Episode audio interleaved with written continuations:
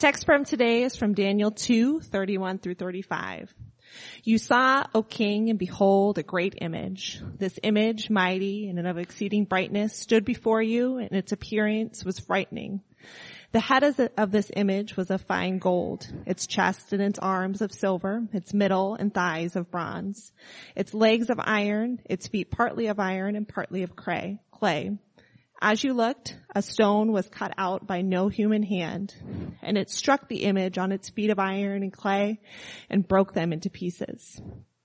Then the iron, the clay, the bronze, the silver, and the gold all together were broken in pieces and became like the chaff of the summer threshing floors.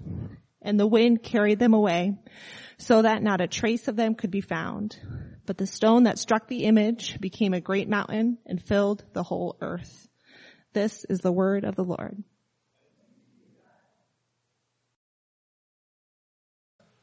After an illustrious career, of being in World War II and then doing what every, most every uh, World War II vet did. You go home and you start farming is what my grandfather did. So after this illustrious career of being a World War II vet and farming, my grandfather continued this path of doing what every other outstate farmer does when you are no longer farming. Finally, you get to move into town and have the good life. So they pass, they purchased this massive Victorian house in this town of Morgan, Minnesota. It's, I think it's maybe up to a thousand people now. And his house was just as you would have imagined that an old Victorian house would have been in an old Victorian town. It was leaky of windows in the upstairs bedrooms that you, as a young child, you're kind of afraid to go into and you kind of look around and there's, I think, probably 14 or 15 layers of wallpaper, you know, on the upstairs bedrooms. But for all of the grandeur of this house that August and Ramona moved into with all of their pride, there was this one perilous problem that began to show itself. The foundation started bowing. Then it started cracking. And then in the basement, it broke apart and started sliding into the basement. So as a kid, you were told, don't go down into the basement. You never know when this thing could just give way. So if you're on the main floor, you're probably fine. If you're on the top, you're going to fall down and you'll be okay. But don't go in the basement. You don't know when this thing is going to go. And this is the epitome of American culture in so many of our lives. It looks good on the outside. Yeah, that's great. But the inside, the foundation is just trash. So this one house, this little predicament though is not even a picture of American culture or so many of our lives. All of history. All of history is wrapped up in this one little house with its little precarious foundation that is crumbling and crumbling below it. So in our text you will see here all of history wrapped up into this little vision, this little dream that Nebuchadnezzar has. And you will see what it is like to have it not built upon Christ. What's going to happen? It's going to crumble. It's going to fall. It's going to be blown away and it's going to be completely forgotten blown away into obscurity. So what I'm hoping you bring away from this is that Christ and Christ alone is the rock. Christ and Christ alone is the foundation of all things. Alright, so where are we going to see that here? In verses 31 and 32 and 33, we're going to see about these crumbling kingdoms. All of the grandeur, all of their, their stature that they're holding themselves up before you with, What's the end of them? Sure, they look great, they, and they look glorious, but what's the end of them? What becomes of them? So you see these crumbling kingdoms, and then in verses 34 and 35, what are we going to see? Well, we're going to see this eternal kingdom coming. And how it is built and rooted in Christ, being thrown out there by this divine hand of God himself. So that is where we are at. And so let's see here how all of our lives can be built upon Christ. Every aspect of our life. No, no little bit of vulnerability that might be blown away, that might crumble under the weight of God himself. So a little bit of context as we're going through it. We've spent quite a bit of time, well, in the Old Testament here, you will spend quite a bit of time going through the prophets. You guys know the story well. The people of God are redeemed and they're brought in, into the land. God plunks them down there, but then they begin to turn their faces away from God, and so God gives them what they want. So you want to go away, uh, you will go, you will go away, and they will be sent away. The ten northern tribes get carried off into Assyria and are lost forever. The Syrian Empire begins to crumble and the Babylonians begin to rise and they move in. And then 597, they take all of the young men and carry them off. All of the young men, promising young men and women here. In, in chapter one, if you want to just turn back a page, you can see what's happening here. Then the king commanded Ashpenaz, the chief eunuch, to come bring some of the people of Israel both of the royal family and the nobility of the youths without blemish, of good appearance, of skillful in all wisdom, endowed with knowledge, understanding, learning, competent to stand in the king's palace and to teach them the literature and the language of the Chaldeans.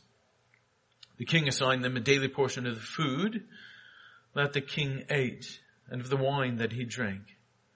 They were to be educated for three years and then at the end of the time they were to stand before the king.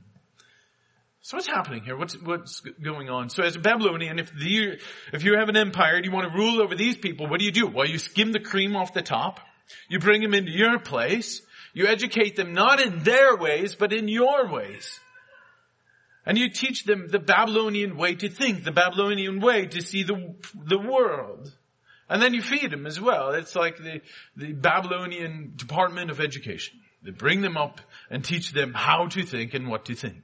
And then you can take these same people, leave some of them to be before you as a king, and then send the rest of them back to rule over the, their people, but with your thoughts and with your agenda. It's brilliant. Absolutely brilliant. So this young Daniel, this young man is, is carried off. He's promising. He's got a career ahead of him in Jerusalem. And he's carried off. And he's sent to go serve. I hope you get this. He's sent to go serve then and to be under, directly under the king. Who's sending his army to go kill your family. To go destroy the houses in your neighborhood. And he goes through, Daniel lives a long life. He makes it through the Babylonian captivity. And we find him here later. He's before King Darius, this Medo-Persian empire, this king. So he's, when he's going and being cast into this lion's den later on, he's probably in his early 80s when this is happening. He's, he has this long career. He's a contemporary of, of Jeremiah as he sees the weeping of everything that's going on within this city. He's, with, he's in exile with Ezekiel. And then he's also there when Cyrus is sending off this first wave of Jews with Zerubbabel to go back to Jerusalem. So before we go to our text briefly, what do we see here in this life of Daniel? And it's not so much, how can we be like Daniel? I hope that's clear. We're not saying, how can we be like Daniel? But rather, what do we see in Daniel's life that is pointing us towards Christ in his beauty? Steward your sufferings well, brothers and sisters. Steward your sufferings well and your hardships well. You see with Christ that he also did not suffer in vain, but his suffering led to the atonement for the sins of his people throughout history and around the world. So brothers and sisters, steward your sufferings well and your hardships well as you go through this spiritual exile here. So it's a little bit about Daniel. Now let's focus in on the text here. Let's go back and just read verses 31 and 32 and 33. You saw, O king, and behold, a great image. This image, mighty and exceedingly, an exceeding brightness stood before you, and its appearance was frightening. The head of this image was of fine gold, and its chest and arms of silver, and its middle and thighs of bronze, its legs of iron and feet, partially of iron and partially of clay. So this mighty king who reigned over the known world is troubled by this dream. And he couldn't sleep. And he, so he wants to get someone to interpret it for you. And so you don't get to be a king and rule the world by being a fool. Usually. So what you do is you bring all of the wise men, the sorcerers, the magicians, and he kind of has a, he catches them, right? You don't just tell him the dream and say, hey, what does this mean? They could tell you anything. And you can't prove them wrong. So he tells them, come on in, come on in. I'm not going to tell you the dream. I want you to tell me my dream. That's a predicament, is it? Now imagine if Martin Luther King stands up before the reflecting pool in the late 60s and he says, I have a dream. And I want you to tell me what it is. The people would have left completely confused. So that's what Nebuchadnezzar is doing. He's bringing them all in and he's telling them, I'm going to kill you if you don't tell me what it is. I'm done with you guys. Because you obviously, you're frauds and charlatans if you can't tell me my dream. And so in verse 14, Arioch, the commander of the chief guard, he's, he's on his way to go out and, and kill them all, right? Of whom Daniel is one. It's the way of the world. You eat with the king one day, he kills you the next. Don't make it your aim just to eat with the king. Verse 24. Then Daniel here, he goes to Arioch and he, and he tells him, Daniel goes to Arioch, don't kill the wise men of Babylon, of, of which I, uh, by, you know, uh, full disclosure, I'm one of them. Don't kill them all. Take me to the king and I will interpret the dream, I will interpret the dream for him. So then here in verse 25 is, is great. Verse 25, Arioch, he's like every other government official. Daniel came to him and then Arioch goes to the king and says, hey, I found Daniel here. He can interpret your dream. And he takes all the credit for it. And then Daniel goes before the king and the king says, well, can you do this? And he says, no, no, I can't. Awkward pause, angry king. No, I can't, but God can. And he tells him this dream. And admittedly, it's a dream, right? It's obscure. You read it and you're like Nebuchadnezzar and you go, what in the world is going on here? So what do we see? Verse 31. You saw, O king, and behold, a great image. That was children of the word, eating the word, reading the word. When you see that, image. You, your mind should be swept away right to Genesis 1. You know, and, and it's actually the same word, Tselem. And uh, yeah, where God says, let us make a man in our image after our likeness. And so what you have here is an imaging of the kingdoms of the world. As though you could say all of human history is summed up in this dream itself. So you see how this, this image appears. What is it? Well, it's, it's mighty, right? It's exceedingly bright. It seems to have its own glory that it's putting out there, doesn't it? And for a time, it's quite strong. It's not being propped up. No, it's standing on its own. So you can see all of its beauty, all of its glory emanating out of its statue, all of its strength as it's just standing there on its own. And of course, well, what do you say? Well, the end of verse 31. Well, this is frightening. And you see here, couple this with, uh, I think Daniel chapter 7, and you kind of get this, a little interpretation of what's going on here. Later on in verse 37, also in this chapter, he says, the God of heaven has given you dominion, Nebuchadnezzar, and power and glory. You Nebuchadnezzar are the head of gold. And after you, another kingdom will rise. Okay, so these are different kingdoms that are running then in sequential order is what you would, is what you would presume. So then you have the Babylonians with this head of gold and then the Medo and the Persian Empire comes up them, after them, this King Cyrus has this chest and arms of silver. Then the middle and the thighs of bronze would then be the Greeks who were the first then to rule over the whole earth. And you have the iron of the Roman Empire that comes and smashes everything and then these feet of clay and iron. I mean, you can take your pick, right? You know, they could be the divided kingdoms or you read different things and they'll come up with anything that you want them to tell them, basically. So the perf- the, the, the importance though is not that you fit this kingdom into that and make it all line up, but just you be able to step back and know, oh,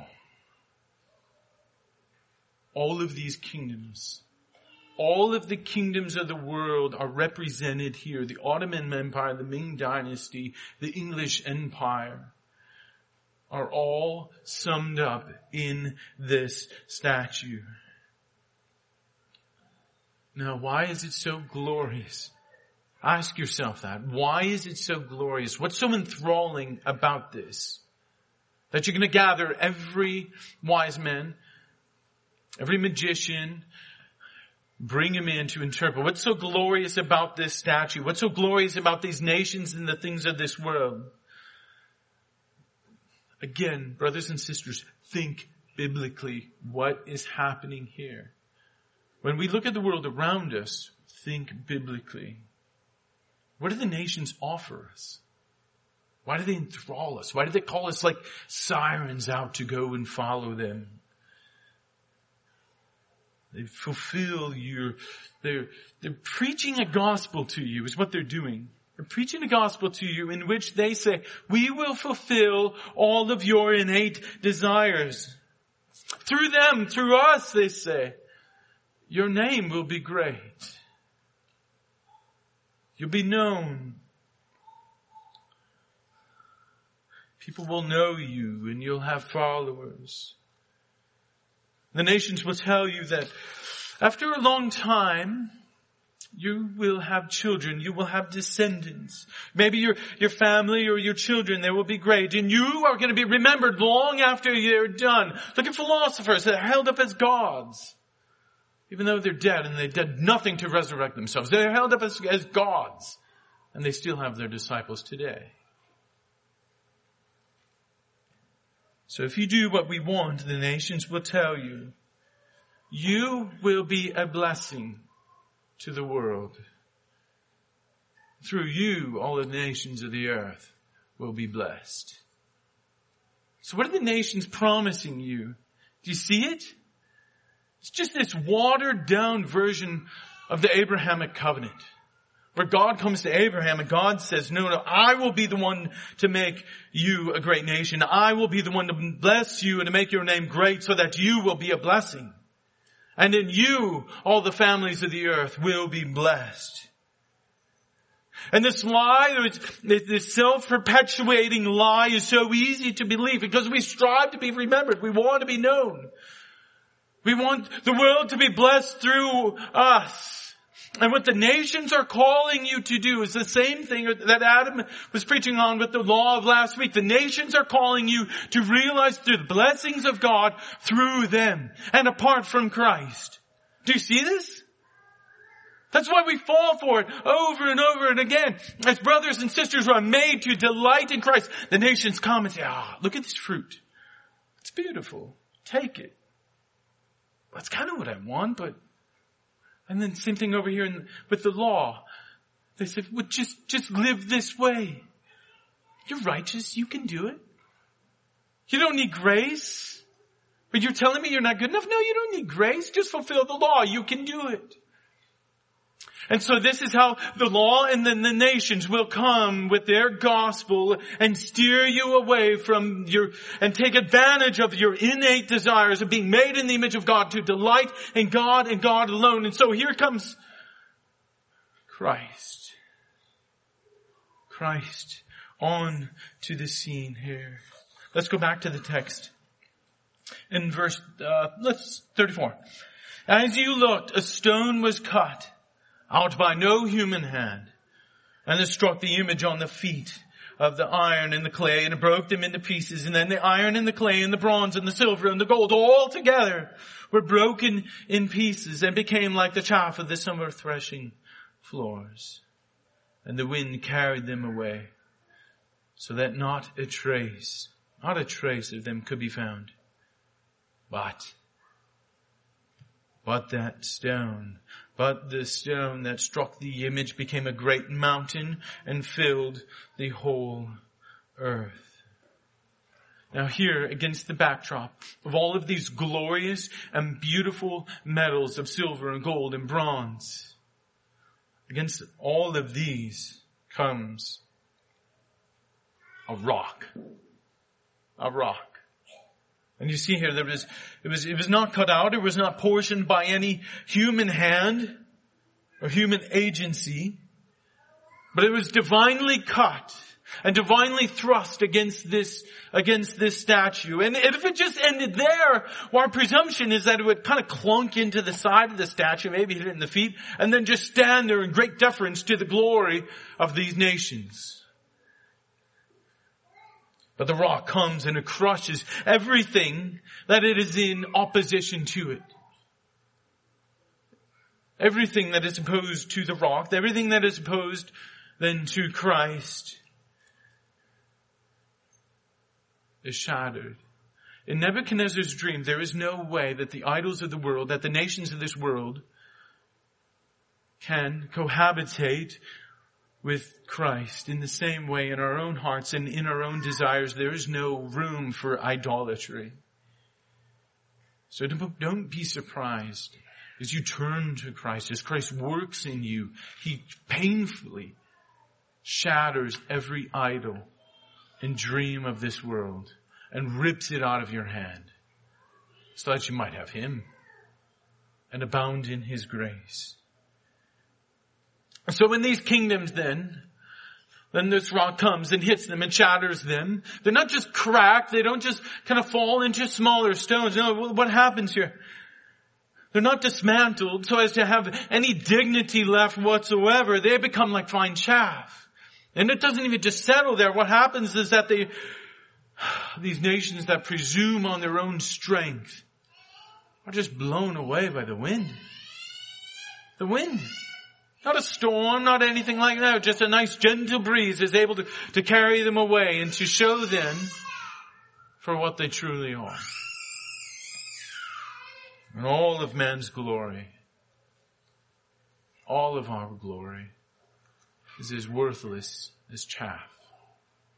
Just blown away. Brothers and sisters, it should be abundantly clear that this rock is nothing less than Christ himself. That he is the one upon whom all things are built. Now look, the, contrast between what the world will offer you and tell you and how great they are and the nations, all of this, it comes with, all of their fine metals, he comes with a stone. And you begin to think of Isaiah when he says that he had no form or majesty that we should look upon him, no beauty that we should desire him. And this, then, this glorious statue then, which looks so amazing and so enthralling, is replaced by nothing less than a mountain that's unshakable, unmovable, unless God himself shakes it and moves it. And then this, this statue, which was so amazing, is now well, it's temporal. It's already been blown away by the wind. The wind. By nothing. It's blown away. But this mountain then will endure forever. And this one statue that's just in one place and is blown off then is now replaced by a mountain that covers and grows to encompass the whole world. Of the increase of his government and peace, we see in Isaiah, there shall be no end. Isaiah also writes that he will become a sanctuary, not just a sanctuary, a place, a cloth, a, cleft in the rock for us to hide, not just a, a sanctuary for us, which is Christ, and all of our hardships that we run to Him. But this stone, for those who love this statue that was blown away, becomes a rock of offense and a, a stone of stumbling. And so they reject this stone. You see it, you see it's a mountain growing, but what do you do? Well then you reject it. And so Peter writes, or Luke records Peter saying that Jesus, whom you crucified, is the stone that was rejected by you. You rejected him. He came and you were enthralled with the nations and he came and you rejected him and you saw growing into a mountain. You saw him raised from the dead. Well, no, you rejected him. Well, this stone has become the chief cornerstone of all things. So then, Paul would write, we are no longer strangers and aliens, but you are fellow citizens and saints and members of the household of God. Built on the foundation of the apostles and the prophets, Jesus Christ himself being the, chor- the cornerstone, in whom the whole structure, the local church, us, you guys, being joined together, grows into a holy temple in the Lord. Brothers and sisters, all that you have is to be rooted in Christ and to build upon Christ and everything else will be blown away and everything else is like sand, like Nick was just teaching about. Everything else is going to be sand that will crumble and you try to build upon it, build upon it, it will wash away. Build your lives upon the rock. So what do we do? Just see that there is nothing Nothing outside of the dominion of Christ. No relationship, no career aspiration or desires. Build your whole house upon Christ and you know it will stand fast. The winds can come and blow. It will last. It will last forever. So, number one, build your life entirely upon Christ. Number two, don't eat the fruit. The nations look glorious. They look engaging. They call to you to shipwreck your faith. They call to you to turn back to drugs, to turn back to addiction, to turn back to your deepest desires that were not given to you by God. Kingdom after kingdom. Let's not be so naive. These kingdom after kingdom that rises and falls and they sing songs of their own glory and they rejoice in themselves and they rejoice beyond themselves. And they're tempted to have these blessings of God, but to have them apart from Christ. This same story is playing in your heart and in your life right now. Don't eat the fruit. So build everything upon Christ. Don't be enthralled with the nations. Don't eat the fruit. It's the same story, different scene. Number three, know the difference between being charmed and being changed. Nebuchadnezzar hears Daniel tell him his own dream. And then he interprets the dream for him. And well, he says, you're the head of gold. Of course, so Nebuchadnezzar quite like that. But then he bows down. And what does he, he says this, he said, surely your God is God of gods and Lord of kings. And he promoted Daniel. He bows down and he worships. He says, your God is God. What do you see? Verse one, next chapter. Nebuchadnezzar, the king, made an image of gold. Nebuchadnezzar is like so many so many people. They are charmed by the things of the faith. They come to church, maybe, maybe this is you. You come to church, you like, you like the the idea of some sense of transcendency or religiosity, or you just want a place where your kids can be around maybe other good kids that are maybe brought up a little bit differently than in the world.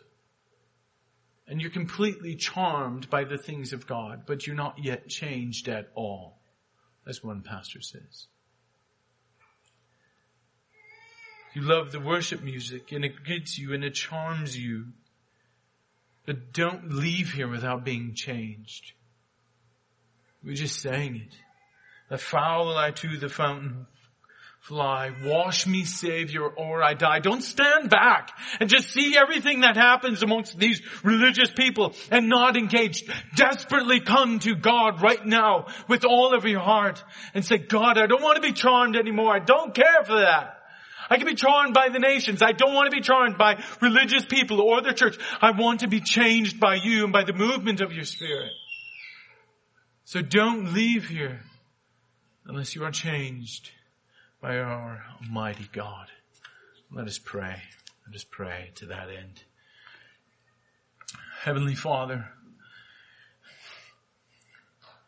you are the revealer and giver of all knowledge and wisdom.